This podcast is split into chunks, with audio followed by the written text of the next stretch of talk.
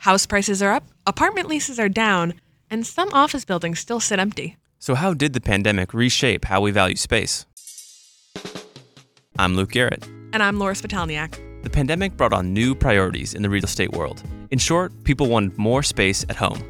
This week, WTOP business reporter Jeff Clabaugh tells us how the shift made home prices rocket, why apartment rentals started getting cheaper, and what happened to all that abandoned office space in the DC area.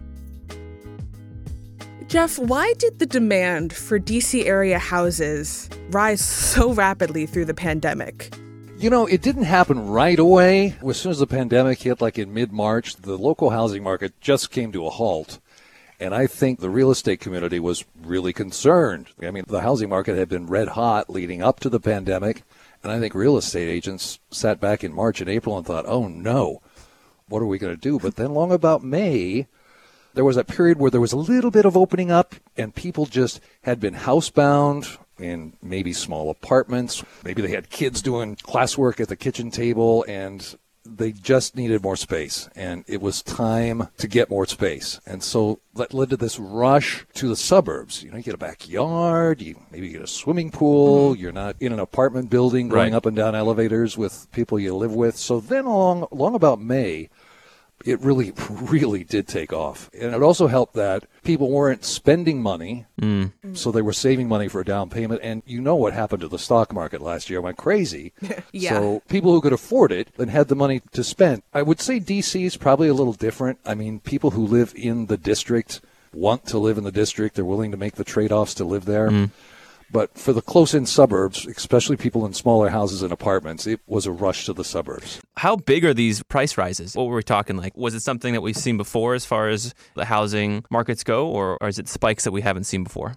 It is spikes that we have not seen before. I mean, you know, prices are up like 14% from a year ago, and that's always the best metric to measure is what the current price is compared to a year ago as opposed to the previous month. Mm-hmm. But prices keep going up month after month after month. And I mean, pity anybody who's trying to buy a house in Arlington County. The median price in Arlington County is now three quarters of a million dollars. And that's just, you know, that's the average price to get into mm. a house in Arlington County. We just historic Arlington County houses sell before they're even for sale because realtors say all we have to do is say coming soon and we'll have four or five offers within two days. People are buying things sight unseen, it sounds like, for things to be moving that quickly. That all got started during the pandemic when the virtual tour thing took mm-hmm. off because nobody wanted people traipsing through their houses. There were no open houses. That whole thing got started during the pandemic, but now it's to the point where things are so competitive that people are willing to make an offer on a house before they actually walk through it, which to me sounds crazy, but that's the way the market is. Mm. Yeah. So the counterbalance to owning your home traditionally is people will rent their home. Did we see the same effect for the price of rental apartments? Exactly the opposite, mm. actually. Apartment rents, even today, particularly in areas like Ballston and Rosslyn, Alexandria, are down like 10 to 12 percent from where they were a year ago. Mm. Rents have started to rise the last couple of months, but mm-hmm. rent prices are still down in many parts of the DC metro by double digits. And that's because people left apartments. People who live in apartments tend to be younger, they tend mm-hmm. to be hmm. transitory. The pandemic hit. They thought, hey, it's time for the next phase of my life. No better time than now. And so they probably moved up plans to get married, start a family, get a house, so landlords were stuck with all these vacant apartments, and when that when that happens, you have to make the rent lower, mm. and rents tumbled really in some parts of the city, and landlords became very aggressive with incentives to try to get people to rent. You know, a month's free rent, free parking, no application fee, that kind of stuff. Right. And I also remember seeing a stat in the LA Times that said 52% of 18 to 28 year olds actually moved back with their parents, you know, and left apartments and went back home. Very good point. In fact, that is at least an equal part of the equation. I, mm. I should have mentioned that. It's not just people who are moving up what they plan to do with their life. But if you work at a bar or a restaurant or a dinner theater, you don't have a job, you can't afford rent.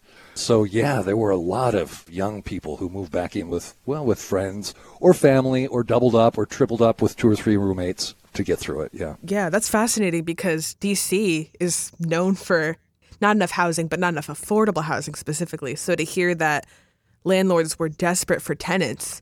Maybe desperate's a strong word Okay. to use, but they certainly had to rethink hmm. what they were doing. Gotcha. You know, with this rethinking of space and how people really reprioritize their space, a big part of that was people wanted more space because they had to work from home. And that meant commercial real estate probably was affected in a big way because people just weren't in the offices. How were commercial real estate and large office buildings affected? You know, this is a story that is going to play out in the months and probably years ahead. But I don't know of any big landlords that actually went bust. Hmm. But I know there were several high profile foreclosures of buildings in the D.C. area. That doesn't hmm. mean the landlord went bust. It just means the person that was paying the rent wasn't paying it. So they took it back and put it on the foreclosure market. Here's what's happening with the DC market.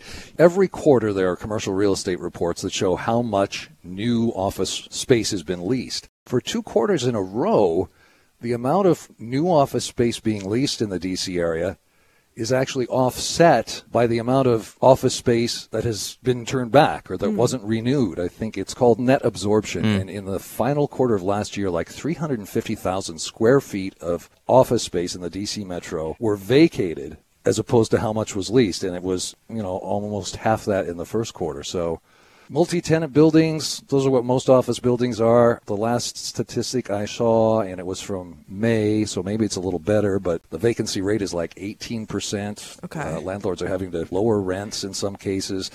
The point that I think you're trying to get to is what happens now, and companies have to decide not to renew their lease, to renew smaller space, to consolidate several locations into one. And the DC area's got a problem on top of all that because there's tons of new commercial real estate in the pipeline. meaning hmm. It's currently under construction and will deliver in the next two or three years, and a lot of it is office space. Long term, I think the commercial real estate industry is concerned about office space and just reinforcing how much housing has taken over office space real estate. This big DC landlord, it's called Washington Real Estate Investment Trust, announced that it's selling all of its office properties, Whoa. all of them Oh. in the DC area, and will take all that money and buy apartment communities. Wow. Because that's So- where the money is. Yeah, right. Man, I remember growing up, I would go to Mazza Gallerie, you know, to watch all my movies, and I'd go there just to go shopping in general. And then I, I saw recently that Mazda is going to be turned into residential living. That just shocked me. I never would have thought that would happen. Yeah, that tenant who was running that place defaulted on loans, and, and so the owner of the building put it up for foreclosure and bought it. Now, it, yeah, you're right. It's going to be, I think, like uh, 350 apartments and maybe 26,000 square feet of retail will remain. But that mall has been, you know, largely dead for the last couple of years anyway. Sorry, Luke.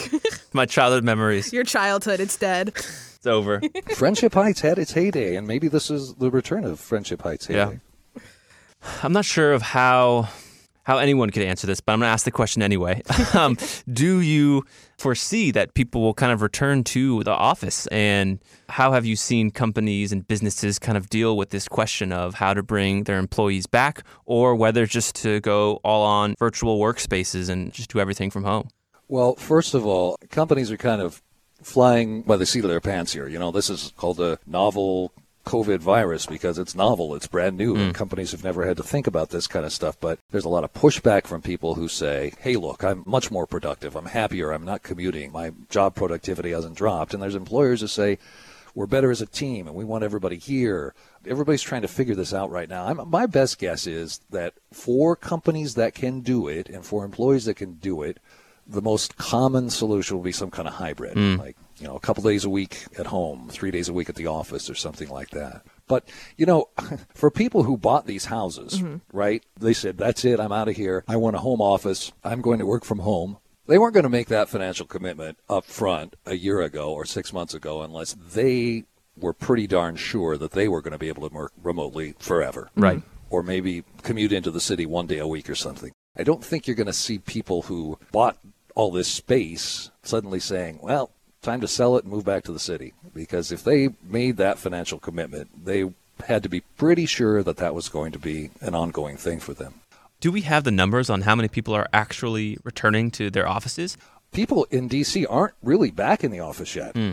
There's a company. Well, you have one because you work in the building with me. Your your security card that you you know you open the door with. That company's called Kastle Systems. Mm-hmm. Oh, yeah. And it makes the security cards and the fobs that people use to enter the building or enter their offices. and it keeps track of how many people are swiping the card or touching the fob, and it issues a report every week. And that's one way to judge how many people are going into buildings, right? Mm-hmm. And in D.C., in in the hundreds of office buildings that it has its security systems on in the D.C. metro, the occupancy rate is still only 27%. I mean, that's really low. That's like three quarters of your workforce on average is still not in the office. In Dallas, it's 50%. So obviously that's going to change as, as the weeks and months go on. But I think it's interesting to note that while we keep hearing about how everybody's going back to work, going back to the office, most people still have not, at least by that measure. Can we expect to see home prices come down at all? Home prices rarely fall unless it's a very, very significant economic event, which, I mean, the pandemic was, which makes it mm-hmm. kind of ironic that home prices didn't fall. But I think they will continue rising. Perhaps it'll moderate, they'll rise more modestly. The problem is the housing market's just gotten so expensive that a lot of buyers, they're balking. They're priced out of the market. And at some point, there has to be some kind of balance between buyer and seller. Right now, there's way more buyers than there are sellers. But if that shifts, then prices would have to moderate. Yeah, I mean, DC has always been such a competitive housing market to begin with, and an expensive one at that. I will be interested to see if a come down is reflected in the prices. These home buying trends and apartment trends seem to be pretty ubiquitous across major urban areas in the country. Is there anything that is very unique about the DC area in general? Yeah, a couple of things. DC has always, before the pandemic, was a perfect city for remote working. I mean, government contractors do a lot of their work remote. Booz Allen Hamilton has 13,000 employees here, and a lot of them are remote workers. Federal government jobs have been increasingly shifting to some work at home options. Technology workers. We think of DC as just government jobs, but mm. you and I know that it's a big tech hub, and tech workers can work remotely when there was the flee to the suburbs mm-hmm. in DC, it was not as extreme. More people moved, but they didn't move far. Whereas, like, you know, in New York City, people just, boom, as far away as they could get. That didn't happen here because I think the city is a draw, and all these other cities have become cities in themselves, like Tyson's Corner is pretty much a city. And They'd like to think so, yeah. yeah, so suburbs themselves are much more urban here than I think they are in many cities. So I, there's a couple of things that are different. And I, as I mentioned uh, when we started this conversation, people who live in the district itself are willing to make the trade-offs to live there because they live there for a reason. And the convenience offsets the cost for a lot of people. And one other dynamic we saw in the real estate world was this years long eviction moratorium. Can you talk to us a little bit about what that looked like and how it played out for both renters and landlords in the DC area? It's a very good question. I mean, you you can look at it from both sides. If you're a renter and you can't pay rent and you need a little help, you'd expect the landlord to cut you a break and work with you. But if you're the landlord, you probably have a mortgage, and if you're not collecting rent, you're not making the mortgage payment yourself, and so you're in trouble too. There is some relief for landlords who have a mortgaged multi tenant property. Fannie Mae and Freddie Mac have extended their program that allows them to stay in forbearance on their mortgage payment as long as they don't evict tenants. Now, forbearance doesn't mean they don't have to pay what they owe, it just means they can pay it later. I think the best solution right now is this eviction moratorium, and it will be interesting to see when that expires. I think a lot of local jurisdictions will step in with their own eviction moratoriums. I think the district has when the CDC moratorium expires. Back in March, the Biden administration made a 90 day extension to the CDC's federal eviction moratorium to limit the spread of COVID 19. This extension is set to end on June 30th and will leave eviction decisions up to localities. In DC, Mayor Muriel Bowser started a 30 person rental housing task force, which recommended a phased end to the city's comprehensive eviction moratorium based on indicators such as COVID 19 case numbers, court capacity, the availability of eviction prevention resources, and funding for rental assistance. In Maryland, a statewide eviction moratorium will run until the state's COVID 19 emergency ends on August 15th. And in Virginia, the statewide stay on evictions is set to end on July 1st. Governor Ralph Northam said he won't extend the moratorium, but will work to protect renters who will soon be at risk of eviction with rental assistance programs. This episode was hosted and produced by me, Laura Spitalniak. And me, Luke Garrett. Our cover art was created by cartoonist Audrey Garrett, and our music is courtesy of Lockspeed. Join us next Monday as the world reopens.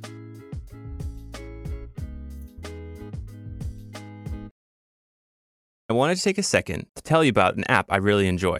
Living in the DC area is great, and Podcast DC gathers all the local shows that I like, all in one local app health, sports, local news, politics, and so much more. I can earn exciting rewards just for listening and share the podcasts I love instantly. Available in the App Store or in Google Play. Listen local with Podcast DC.